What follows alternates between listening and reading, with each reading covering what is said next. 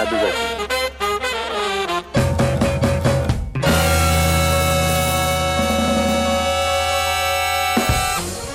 А вот теперь, друзья, посерьезнее, пожалуйста. Как и было обещано. Как и было обещано, Максим Макарычев у нас в гостях, журналист-международник, обозреватель российской газеты, писатель. Максим, здрасте.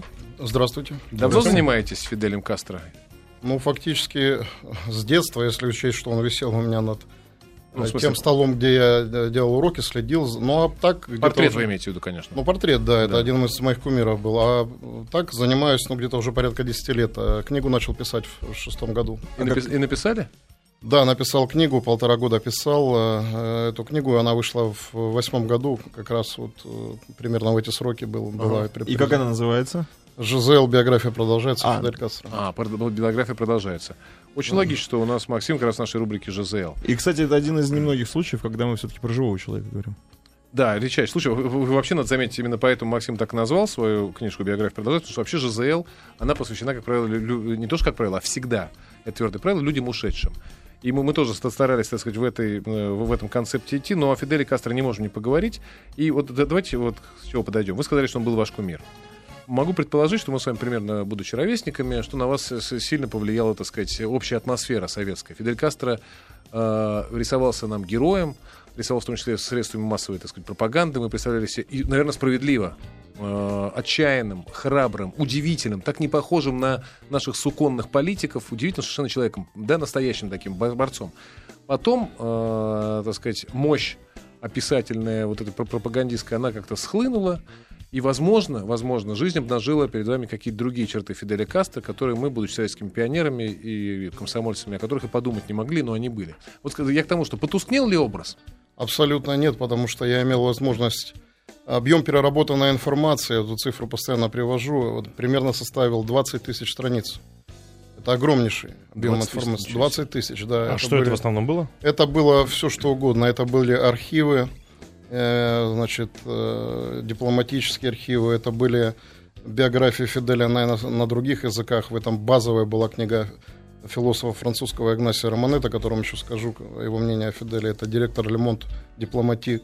Это были, э, значит, многочисленные книги, которые выходили как у нас, я повторяю, так и на Западе.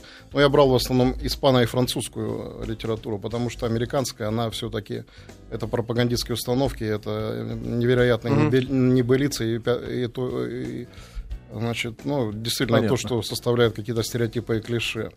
Вот. Я просто поражался и открывал. Я когда, когда закончил свое произведение, у меня было в Варде 1380 страниц.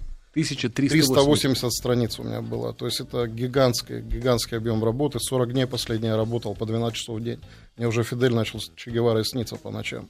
Но действительно, вы верно сказали, э, Фидель у нас воспринимался, когда был визит его первый в СССР после Карибского кризиса, когда Хрущев решил подсластить пилюлю, Фидель был страшно обижен на поведение э, Советского Союза, потому что, убрав войска, они поставили его в свое время в известность. Все фактически произошло в результате переговоров с Кеннеди. И вот к нам приезжает революционер, Барбуда, Бородач, в этом легендарном Френче, живой, энергичный. Он нашему народу напомнил Павку Корчагина. То есть он э, были приемы, вот мне Николай Сергеевич Леонов рассказывал, которого сопровождал, э, бывший начальник аналитического управления КГБ СССР, был переводчиком время. Насколько Фидель выделялся, вот я вам приведу два примера. Ага. Вот он, э, поезд, он на поезде э, ездил, э, поехал в Сибирь на станцию Зима, где Евтушенко в свое время. Мгм. И вот, говорит, попросил остановить поезд в Сибири. А там не, не подмосковный лесочек, не, не тоненькие березки, Настоящий а, а настоящий бурелом. И вот, говорит, у меня зрительная картина на года, на десятилетия. Идет Фидель, вот огромный Фидель. И за ним, говорит, просто вот на пролом идет туда, и за ним еле-еле поспевают в серых костюмах наши партийные работники. Была душещипательная сцена. Вот я открывал, я этих фактов не знал, мне Николай Сергеевич рассказал. Душещипательная сцена. Она стоит на, на станции «Зима». Поезд едет с Братска в Иркутск. Перегора- Дорогу перегородили мужики. Лесорубы, все огромные, сибиряки двухметрового роста. Человек 400. Перегородили магистраль, говорят, мы не уйдем отсюда, пока Фидель э, не выйдет к нам. А Фидель это было не запланировано, он 20-градусный мороз, гимнастерочка и так далее. Он выходит и э, тянется бушлат, огромная толпа людей сквозь руки бушлат тянется. И ему говорят, Фидель, постой, ты же, ты же простудишься. Он говорит, а у меня же ничего нету. Ну, и в карманах случайно порылся, там три сигары. Он еще тогда сигары курил, ага. потом бросил в 1985 году. И он говорит, вот, нате, мужики, вот эти три сигары буквально. И мужики, значит, первые, кто стояли, они берут, подкуривают и своему товарищу передают. У Фиделя на глазах слезы, говорит. Я, говорит, теперь понял, что это за русский народ. В Америке взяли, говорит, зажали, положили бы в карман. А, говорит, тут русские... мало того, что сразу прикурили, еще и по Знаете, я глубоко его зауважал, вот когда я очень много взял информации из интернета, но в основном я брал стенограммы, да, первоисточник, потому что у Фиделя до болезни не было вообще э, письменных выступлений. Все его изданные книги... Э, стоп, стоп, стоп, то есть это на самом деле всегда была импровизация? Нет, это всегда было, это были подготовленные Экспромты? некие шпаргалки, ну, да. понятно. Статистика, которую, ну, мы ну, используем, да. Это все были вдохновенные речи. Особенностью речи Фиделя является то, что он пробрасывает тезисы, это до болезни многократно усиливает их, в конце возвращается к ним. То, То есть, есть соответствие с канонами вообще риторики. Абсолютно. Ага. Я вам приведу пример, даже его дочка... А он учился этому? Он, или, это, или просто вы знаете, по любопытный факт. Когда он был э, в школе э, иезуитов, там был конкурс, э, набирали детей в группу ораторскую. Uh-huh. Так Фидель даже не мог, только с четвертого раза смог что-то членораздельное сказать. Это уже у него с годами потом появилось. То есть это все а шло у него обучение. Слушайте, вот про школу изучить. Давайте тогда сначала, может быть, биографию Фиделя. Потому что Биография вот, Фиделя... С самого-самого-самого начала. Да. Значит, Мальчик Фидель где родился? Фидель родился в Биране, в семейном э, поместье его отца. Отец, э, как говорят, э, как любят говорить американцы, был человеком, который себя сам сделал. Он был, воевал в испано, э, значит, американской войне конца 19 века. Он сам из беднейшей провинции Галисия. И когда э, он вернулся домой после того, как Испания потеряла свою последнюю колонию, это была Куба, он вернулся в Галисию, Галисия была самым бедным районом Испании. И спустя год он вернулся обратно на Кубу. И вот он сначала, на Кубе нельзя было пробиться, потому что там были американские монополии, но простой человек не мог пробиться. Угу. А этот человек, Дон Анхель, благодаря своему таланту, он сначала подкопил денег, купил повозку, значит, организовал артель по перевозке, э, значит, сахарного тростника. Потом э, сколотил деньги, купил э, заброшенные вроде как угодья. На этих угодьях оказался э, урожай тростника еще даже лучше, чем у соседей. И так он стал из простого бедняка, он, по сути, стал э, сельскохозяйственным олигархом. Более того, не сдался соседним компаниям американским, которые пытались вот это все прикупить вот эти все, его, его имения. И давал работу беднякам. Но при и этом читать и писать не умел, да? Неграмотно. Да, он был неграмотный, потом только уже обучился. А мать у него была очень религиозная женщина. А, отец был старше матери на 28 лет, это был второй брак. Она была крестьянка, в семье крестьянина местного родилась. Идель говорил, в моих жилах течет кровь индейцев Таина, кельтов, потом э, испанцев, черт знает кого, вот он так говорил. Но парадокс ситуации вот в чем а, заключается. Я почему говорю про отца и про семью. То, что Фидель на своем примере изучил, в принципе, вот как функционирует капиталистическое предприятие. Он говорил, если бы я был уже не сыном а, землевладельца, а внуком, у меня, говорит, никогда бы не было таких революционных принципов. Это угу. появилось потому, что я, говорит, э, видел пример отца. И дали ему, э, он уже отличался в маленьком возрасте тем, что защищал э, детей бедняков. Мы все знали, что это сын, по сути, хозяина этого огромнейшего поселка, которому не принадлежала только почта, еще что-то. И э, Фиделя, естественно, в 4 года туда отдали. Он уже умел читать, э, ну, был вундеркидом, скажем так. Да? И вот у него первые ростки проявились, когда там начали наказывать детей, оставили их в угол и ставили на кукурузу. Это считалось вообще наказанием. Ну, как на горох у нас. Да, и вот он, а, его отправили когда в Сантьяго в 6 лет, и он узнал, что вот деньги, которые даются его отцом, а выделял, отец выделял совершенно безумные деньги по нынешним временам на той Кубе, значит, э, выделял на трех детей 1200 долларов в месяц. Это считалось. Ну, ну 300 песо, это очень много считалось, да. И он потом узнал, что учительница Фиделя, вот маленького шестилетнего Фиделя, она, значит, не следит за ней. Приехал, дети все, значит, немытые, не стриженные и так далее. Он разозлился. Фидель это узнал случайно, что деньги тратятся там на мебель, на что-то, на товары личного потребления и так далее. И у него был первый бунт. Он э, со своим другом забрался на крышу э, соседнего со школой здания и начал бомбардировать его камнями. Так что даже криков не было слышно этой женщины. То есть и, и бунты устраивал у себя в поместье, там, э, ага. то есть в 13 лет. Э, да, но э, вот в 13 лет я прочитал где-то, что он устроил восстание, восстание рабочих на ферме своего отца же, то есть против отца пошел. Ну, как бы был такой вариант, да. А но... это что за иерархия ценностей у него была? То есть семья была на втором месте или как? Нет, дело, нам? дело вот вы сравнили, извините, вы сравнили его с Павлом Корчагиным, может, он с другим Павликом ближе, с Морозовым? Не, не, нет, нет? Он, он очень сильно любил отца, и отцу он очень многим обязан. Но нет, это, это, это был э, такой частный случай, там обидели в артели рабочих гаитянцев, он просто поддержал их, да. Ну, это mm-hmm. как бы... Там э, мама была очень отважная женщина, она когда дети, бывало, загуливались э, вместе с другими детьми бедняков, мама брала ружье и выстрел доброй э, мамы Лины служил сигналом для возврата Все домой. Э, детей. А в школах, в школах тоже у него обстановка, эти были, скажем так, по нынешним временам, школы для избранных, для золотых мальчиков учились. Ага. И Фидель э, сначала туда один попал, потом тут... Э, Это школа иезуитов или другая? Школа да? сначала была селезианцев, а, потом из, иезуитов, две школы было, ага. да. Это уже была школа, э, значит, Сантьяго сначала, потом в Гаване, то есть с тем, угу. чтобы он потом в университет уже поступал.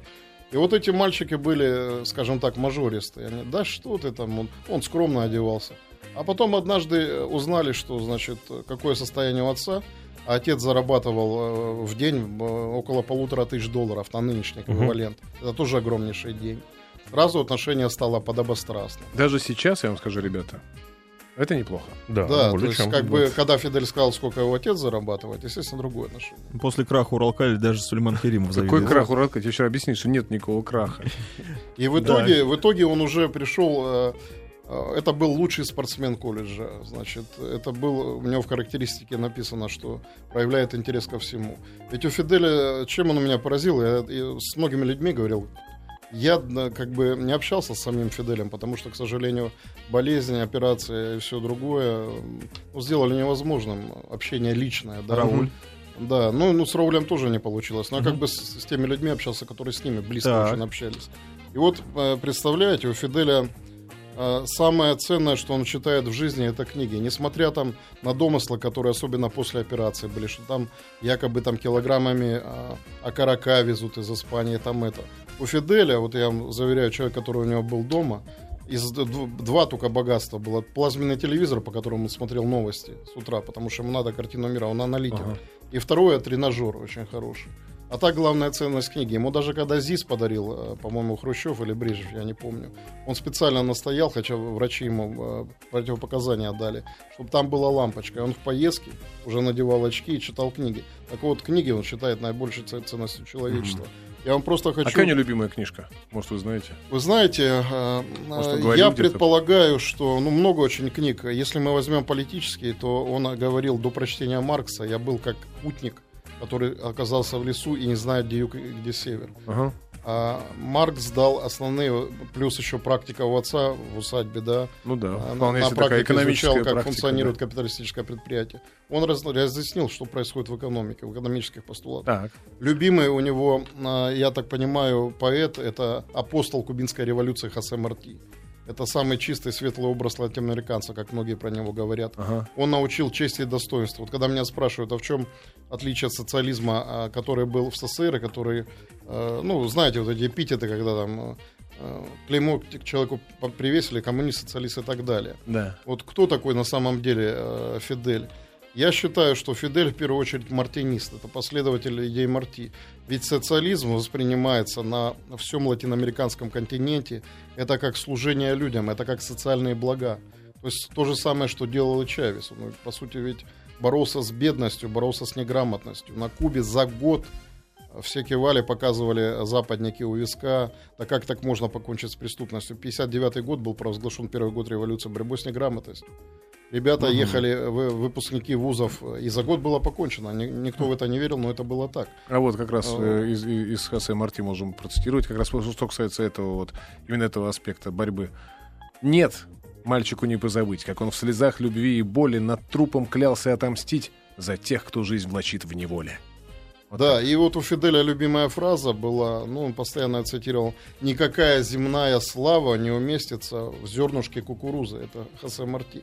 То есть для меня, если вот так вот, с учетом того, что ну, передача небольшой формат, конечно, можно рассказывать. Фидель, это в нем много людей. Он, как правильно сказал Николай Сергеевич Леонов, он на несколько этажей э, превосходит обычного человека. Говорит, общаясь с ним, я начал верить в то, что э, действительно в былые стародавние времена были люди, атланты, наделенные чем-то божественным. Да что там стародавние, он и сейчас жив? Ну, вообще, нет, я имею в виду люди, которые были наделены а, легендой, понятно, да. Понятно. Да, чем-то а, таким божественным. Слушай, да? а вот смотрите, человек на несколько этажей, и для многих это очевидно, да, выше любого своего там современника, как многие полагают, да? А, и в то же время человек, находящийся в совершеннейшем, в совершеннейшем, как это называется, относительно всего мира, всего мира, как называется, не в заточении, конечно, в изоляции. Вы имеете в виду изоляцию? В изоляции, абсолютно изоляции. Представляете, вот такой титан мысли, вот светильник вам... разума, и вдруг совершеннейший, полный международной Но изоляции. Это, это было раньше в изоляции. Угу. Смотрите, первое десятилетие, если мы анализировать будем пребывание у власти, естественно, он занимался проблемами родного государства, угу. которое, несмотря на то, что Куба была первое место занимала э, телевизоры на душу населения при Батисте, да, этом диктаторе, который своровал всю казну Кубы, э, Летев, это американский, так сказать, mm-hmm. ставленник и так далее, ставленник мафии, диктатор Батиста, своровал казну, его США не приняли. Мы сказали, лети куда угодно, только не к нам. Mm-hmm. Его при, приютил его брат по духу Трухилия, доминиканский диктатор. Ему Испания отказала в самолете, uh-huh. да. Uh-huh. Вот Э, чем была Куба? Э, представляете, рыскали. Это был туристический бордель. Сначала это была американская сахарница, когда после испано-американской войны, потому что 80% было завязано на э, экспорт сахара в Соединенные Штаты. Компания United Fruits, знаменитая американская, 25% экономики острова фактически держала в руках. И второе, это был туристическо-бордельный э, придаток Соединенных Штатов. Объясняю почему точки зрения это расцвет казино. Значит, это с установлением сухого закона в США с 22 по 33 год были специальные авиакомпании, поднялись, где на борту было написано 50 минут, и ты в ромовом раю. Ага. Это были казино, ведь прототип Дона Корлеоне, это Мейер Ландский, угу. выходец из Одессы, который в свое время просаживал миллион долларов за день. Он просадил в одном из гаванских казино. Так, секунду. Надо осмыслить. Михаил, мы, Максим, мы сейчас э, прервемся на короткие новости, ладно, а потом вернемся к нашей беседе. Алло, добрый день. Меня зовут Марина, я из Москвы. Здрасте. Что можно приобрести из высоких больших машин? У меня тоже проблема высокий рост, метр восемьдесят. Вот хотелось бы, чтобы была комфортная. Э, выбираю между джип э, Гранд Чироки, ну, Toyota Prado меня, правда, уже отговорили, сказали, что она очень жесткая. И вариант еще посмотреть вот Турек или, может быть, там, ну, не знаю, Q5, но она, по-моему, тоже маленькая. Возьмите лучше ну, дачу на Рублевке. У меня есть, спасибо. Опа, что, умылся? Вот Пошел вот. умоюсь дальше. Знаете, вот у нас смс-ки платные. И звонки. Вам надо... Да, ну хорошо, я очень счастлива. Значит, у меня бюджет сегодня чуть-чуть посократится. Марина, а у Леши день рождения сегодня, Марин. Да вы что? Мог, да, мог бы приехать его поздравить. Лех, будешь? В смысле будешь? Поздравляться. Поздравляться буду.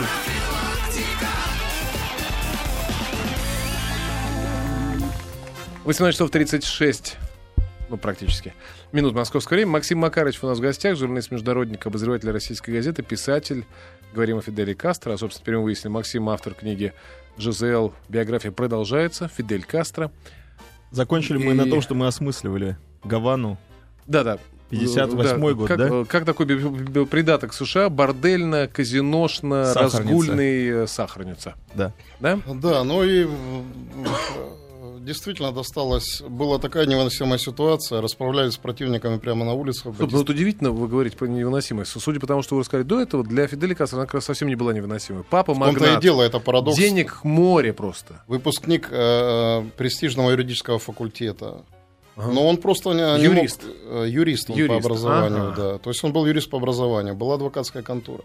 Но у человека были жизненные принципы. Он, в принципе, много очень читал и увидел, э, откуда растут корни. Ведь Куба, значит, освободившись от одного э, колони... колониального ига, это была Испания.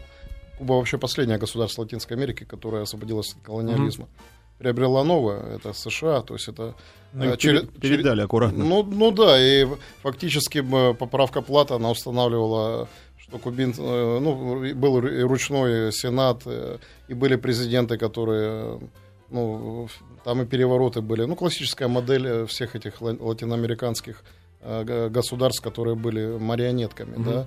И вот он просто увидел, но у Фиделя, вы меня спрашивали, да, в числе любимых произведений, вот да. очень хорошо сказал о нем э, режиссер Оливер Стоун, которого я считаю лично самым совестливым режиссером Голливуда, да, это ветеран Вьетнамской войны, впервые познакомился с Фиделем в Сальвадоре, когда снимал фильм «Сальвадор». Вот Оливер Стоун, он э, приехал э, снять фильм в 2003 году «Команданта». Угу. И э, второй «Looking for Fidel» в поисках Фиделя. И э, я видел, как вроде как американец, да, начинается с каких-то вот тип, присущих американцу вопросов.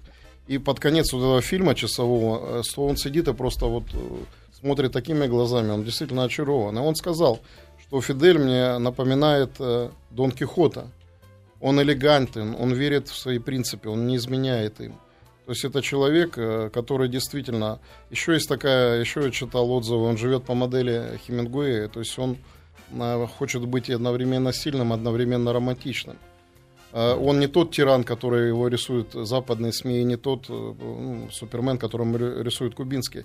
Это человек, идеалист, который хочет, чтобы общество было свободное от диктата денег. Но одновременно это человек, который понимает, что это в силу вот нынешних реалий это очень трудно осуществить. Ну а в чем принцип его? Он хочет, чтобы э, ну, у всех было поровну или ему может быть При, жалко? Принцип один, знаете, э, основная, вот, на мой взгляд, жизненная философия это Фиделя, первые слова, которые, когда он пришел в Гавану, кубинцы я принес вам свободу, это человеческое достоинство оно проявляется во всем. Это проявляется, вот, допустим, говорят, там он зажимал каких-то деятелей искусства. Так мне люди рассказывали, у него, значит, на Кубе, да, во время, так сказать, еще до распада Советского Союза, картины были, э, ну, по своей степени свободы художники рисовали. Таких картин не было в годы перестройки, когда была там свобода всего, да. Угу. Значит, за время существования э, вот уже э, с 59 -го года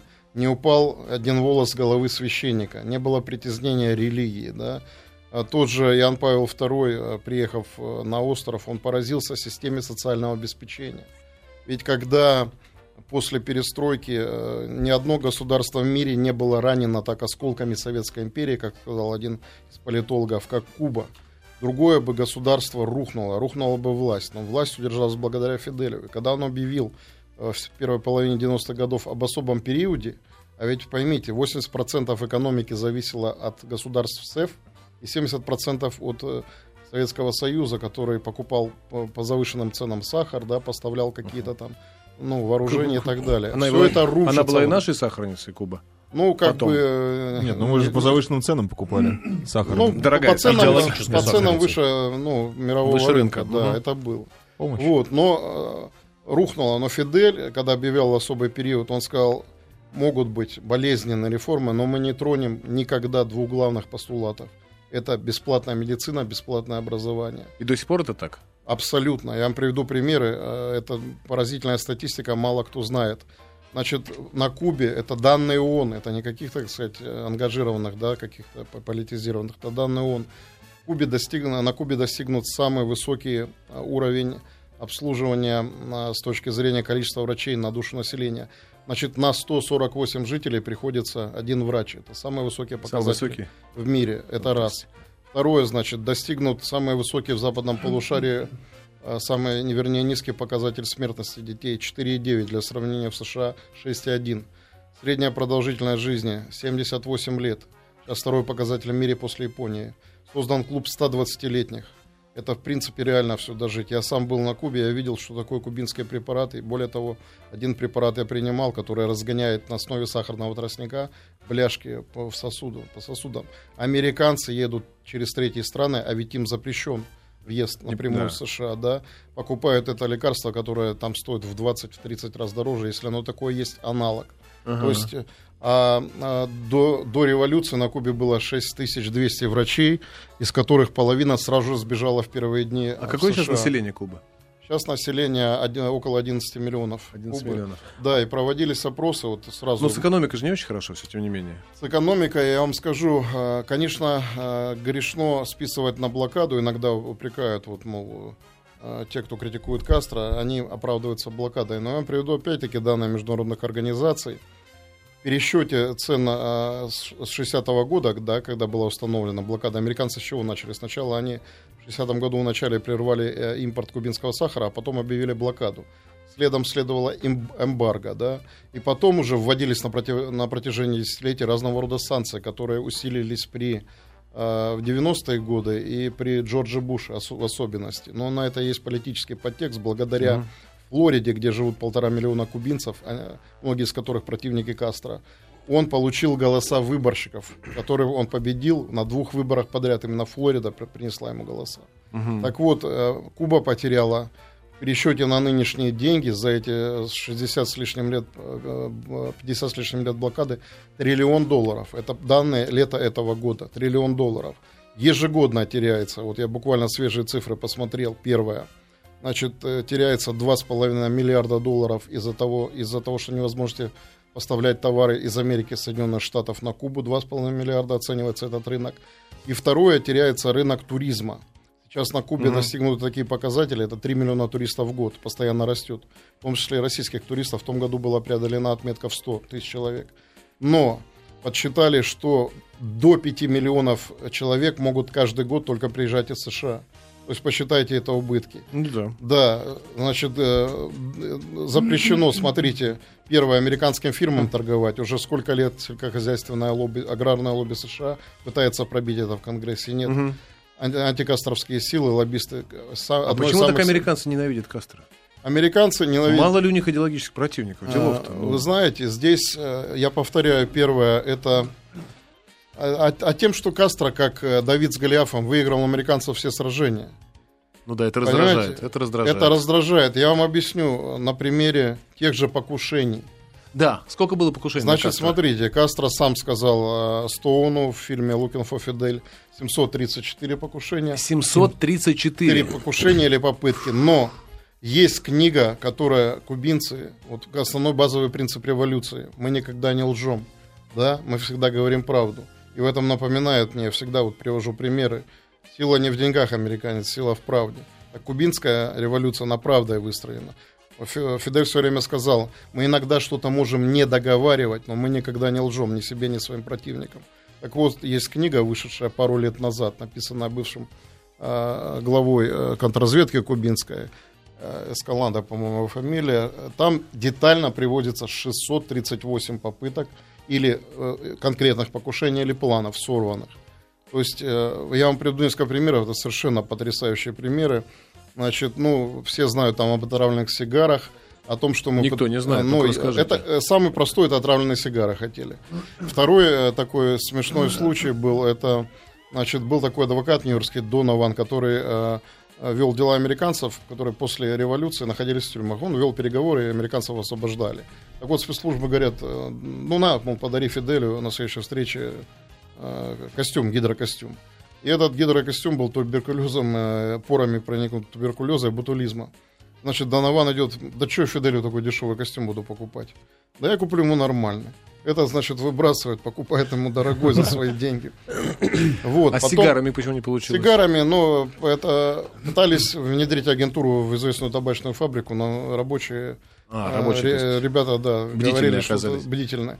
Еще был случай, э, уже отчаялись, ну, значит, в первые годы революции два смешных случая. Ему подарили холодильник ЗИЛ, он у него стоял в гостинице, э, бывшая гостиница «Хилтон».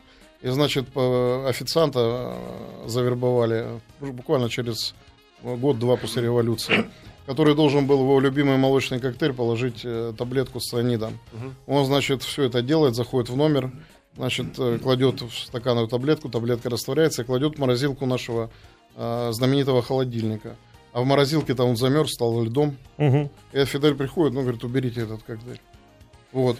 Потом была его, э, ну, как бы считается, любовница, тоже в этой гостинице, американка. Ее ЦРУ завербовала на попытке, э, ну, она потеряла ребенка, была в страшнейшей депрессии и обвинили во всех бедах Фиделя. Это вот, мол, из-за него.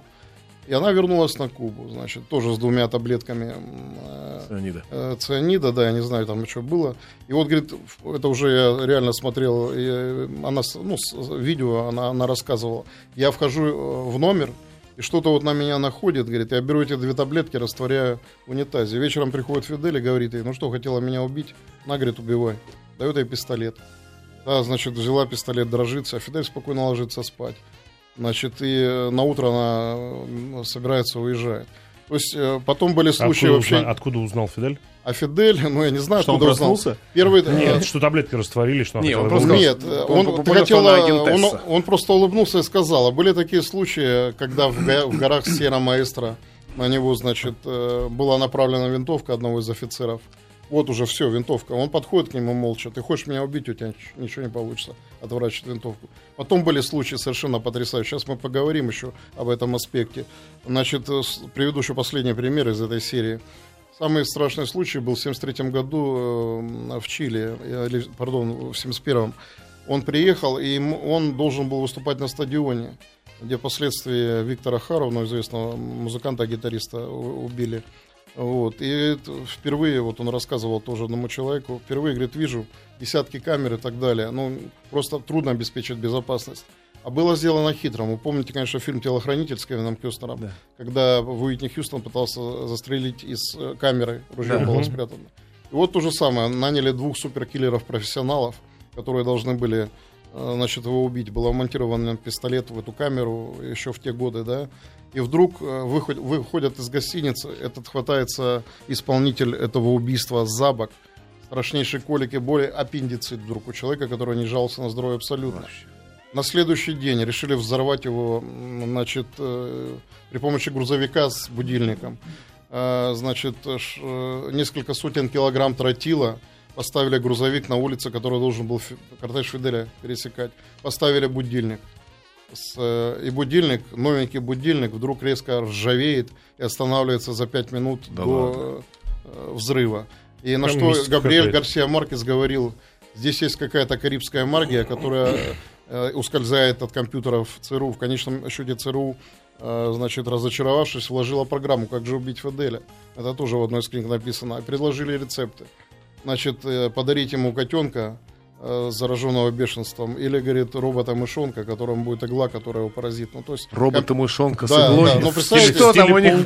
Слушай, ну 735-я версия уже, они уже не знали, как подобраться. А что если, да, слушай, робот-мышонка с иглой?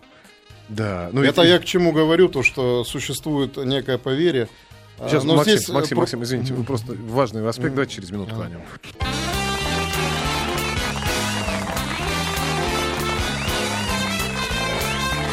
Профилактика.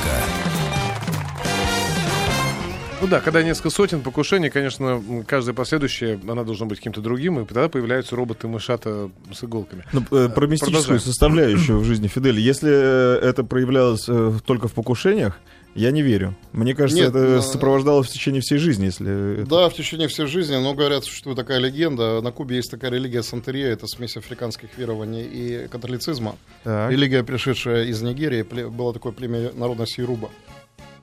Вот существует легенда, что в 6 лет, когда Фидель был в Сантьяго, о чем я уже говорил, а он сильно заболел, и его местные врачи никак не, не могли вылечить. Его перевели к знахаркам. И якобы тогда, ну, его вылечили, уже, по, по сути, на мальчике был крест поставлен, вылечили его, и существует э, такое поверье, которое передается, что он был заговорен э, богами Сантерии О. на самое сильное воплощение на воина. То есть на воина, который, ну, должен как бы принести свободу. И э, уже в конце э, 2000-х годов, когда была болезнь, уже открыто появлялись э, ассоциации. Вот Э, Сантера говорили, что ну, боги взяли под защиту, и как, в принципе, э, как один из вариантов, часто приводится история, когда он вошел в Гавану, был первый митинг, вдруг откуда ни возьмись в небе появились голуби белые, которые там вообще не было. И одна голубка села на плечо. Это, это же говорит... вообще фантастика. Есть же видеокадры этого. Видеокадры и фото знаменитое, да? свет. Их вообще там не было. Да. Ну, знаете, ну, вот, и народ после этого поверил в него. Здесь, да, здесь есть фактор заговоренности, я же повторяю. И э, Маркес говорил, говорит, Ну, Фидель говорит, это сила природы, и никогда не знаешь, что от него ждать. Но, э, я, я хочу, здесь... извините, Максим, на секунду переброс. Mm. Хочу людям сказать, которые, как я, например, скептически настроены к разного рода мистике. Друзья, можно в мистику верить, а можно не верить, но то, что были сотни покушений э, довольно серьезной э, спецслужбы под названием ЦРУ, и то, что ни одно из них не закончилось никакой удачей, это, по крайней мере, факт. А все остальное это уже там... Нет, вас... еще э, факт с белым голым, когда он приходит к власти, и это одно из первых было выступление на большой Самое публике. Возможно, у него на плече было насыпано сладкое просо. Мы же не знаем. Ну, про, они любят голуби просу. Ну что? Ну, тоже ЦРУшники, э, боевой голубь с маленькой катапультой.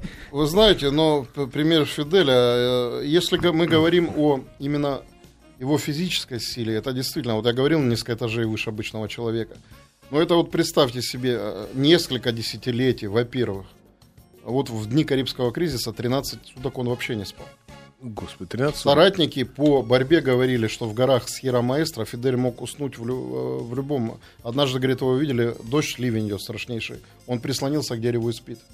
То есть вот mm. настолько организм, да, когда в годы э, правления страной он каждый день ложился в 4-5 утра, просыпался, допустим, в 11. То есть человек 5 десятилетий не спал больше там 6 часов, да. Это любой вам медик скажет, что ну, это на износе человек просто на работал. Либо это какое невероятное, это все идет, понимаете, это идет от такого ощущения в своей правоте, или своей справедливости. А, кстати, извините, вот вы упомянули Карибский кризис. Э, Кастро обиделся тогда на нас? Обиделся.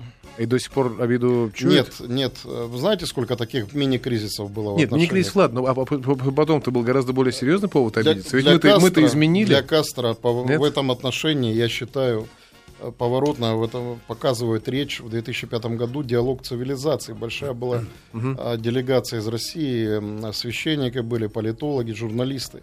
И вот, когда его спросили после стольких да, испытаний, казалось бы, разрушился Советский Союз, там закрыли базу Лурос и так далее. Там в свое время, не спросив, вторглись в Афганистан, когда он был э, председатель движения неприсоединения. Угу. Он один из немногих выступил в поддержку Советского Союза, чем навлек на себя огромнейшую обструкцию э, коллег по движению неприсоединения. Так вот, он сказал ключевую фразу. Говорит, журналистка спросила, хотите ли вы приехать в Россию? Он говорит, в любое время года, днем и ночью вашу великую страну. Я был на кладбище, ну это я так, речь большая была, на кладбище, на Волковом кладбище. Я видел могилы погибших в блокаде. Я сидел у костра с рыбаками а, на Байкале. Я, говорит, читал много книг про великий русский народ. Я, говорит, горжусь и восхищаюсь. Вот это я лично читал. То есть никакой обиды уже нету. Несмотря, Нет, ну несмотря просто... на то, что мы как... Нет, ну, слушайте, мы были раньше в одной упряжке, а потом мы вдруг отвернулись, у нас все вдруг изменилось в одночасье волшебно. Ну, теперь капиталисты. Привет, Фидель. А сердечная... А, а я? Ну, понимаете, сердечная дружба остается. Это я сужу...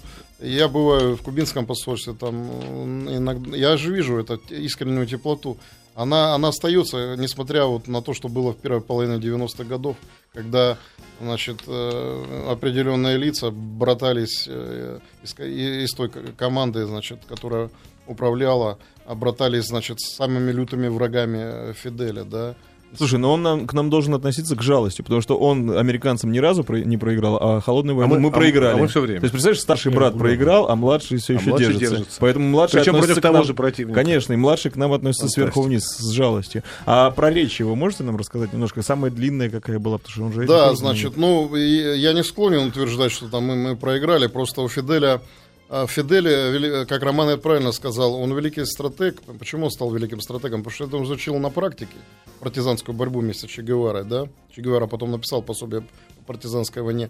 А второе он десятилетие в этом. Он, он просто умеет сопротивляться, и он этим живет.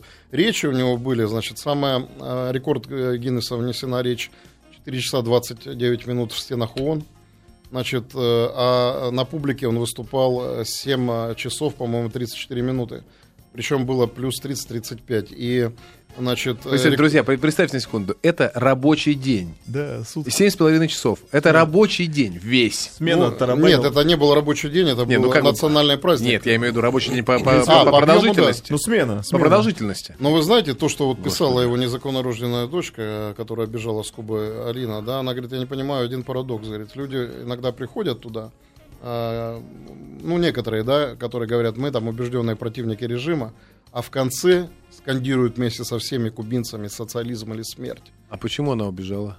Ну, убежала это, ну, потому что она очень сильно хулиганила и, по сути... Золотая, золотая молодежь типичная? Ну, она, она как бы была не, незаконорожденная, это э, совершенно дама, которая нормами поведения брезговала, брезговала и просто напросто нашла работу в Майами. Более того, написала скобрезную книжку о Фиделе и о, отце, которую же эту книжку Хуанита, сестра, которая бежала после революции Фиделя ага. и Рауля, сестра, которыми они не признают, подала на нее в суд, на эту женщину, казалось угу. бы, родственницу, да, и выиграла процесс. То есть, ну, это люди просто... А, от, а, кстати, слушай, ну, какие-то, не то чтобы основания, какие-то, наверное, у, ее, у нее были э, для, для, для написания книжки, хотя бы даже не конкретные основания, но слухи, потому что слухи о любви женщин к Фиделю и наоборот, они до сих пор циркулируют. Не, ну это да, это э, известен факт, что было такое любопытное признание, публиковали его э, во многих газетах, то, что после революции охрана Фиделя снимала женщин с балконов, лезли туда, в этом, он жил на 18 этаже, снимали с балконов. А рекорд на 14 сняли. Это рекорд, рекорд Гиннесса. А сколько у него было подруг? У него официально женат, который сын Фиделита, э, э, который у нас учился, который сюда приезжает раз в год. Вот, она покинула остров после победы революции. Он с ней э, в сорок девятом году они поженились. Это единственная официальная жена его. Угу. Вот. Ну, разные ходят слухи, я не хочу, потому что большинство моей книги упоминается. Но сейчас у него гражданская жена Далия Дель Сота, пять детей у него. У него два любимых э, исторических персонажа. Тут слово кумир, наверное, произносить э, не гоже. Это Линкольн. Угу. В силу того, что Линкольн, сами знаете его историю, это тоже да. восстал, это президент бедных. И второе, это Александр Македонский. Ага. И вот все дети от последнего от этого гражданского брака, да, все они названы, первая литера это буква А. Алех, Алехандро, Алекс, все, Александр, все они учи... и он же и ну, да, же. Да, и они все учились э, в школе имени Ленина, Гаванская под вымышленными именами, потому что Фидель говорит, э, можете трогать все, можете трогать политическую жизнь, но не трогайте мою личную жизнь. Спасибо большое. Друзья, Можно на, на этих словах... В финале смс-ку прочитать просто. Давай, Максим, вы написали великолепную книгу о замечательном настоящем человеке. Благодарю вас от всей души, Святослав из Челябинска. Присоединяюсь к каждому слову. Да, спасибо, да, спасибо, спасибо большое. большое. Максим Макарович был сегодня с нами. Спасибо.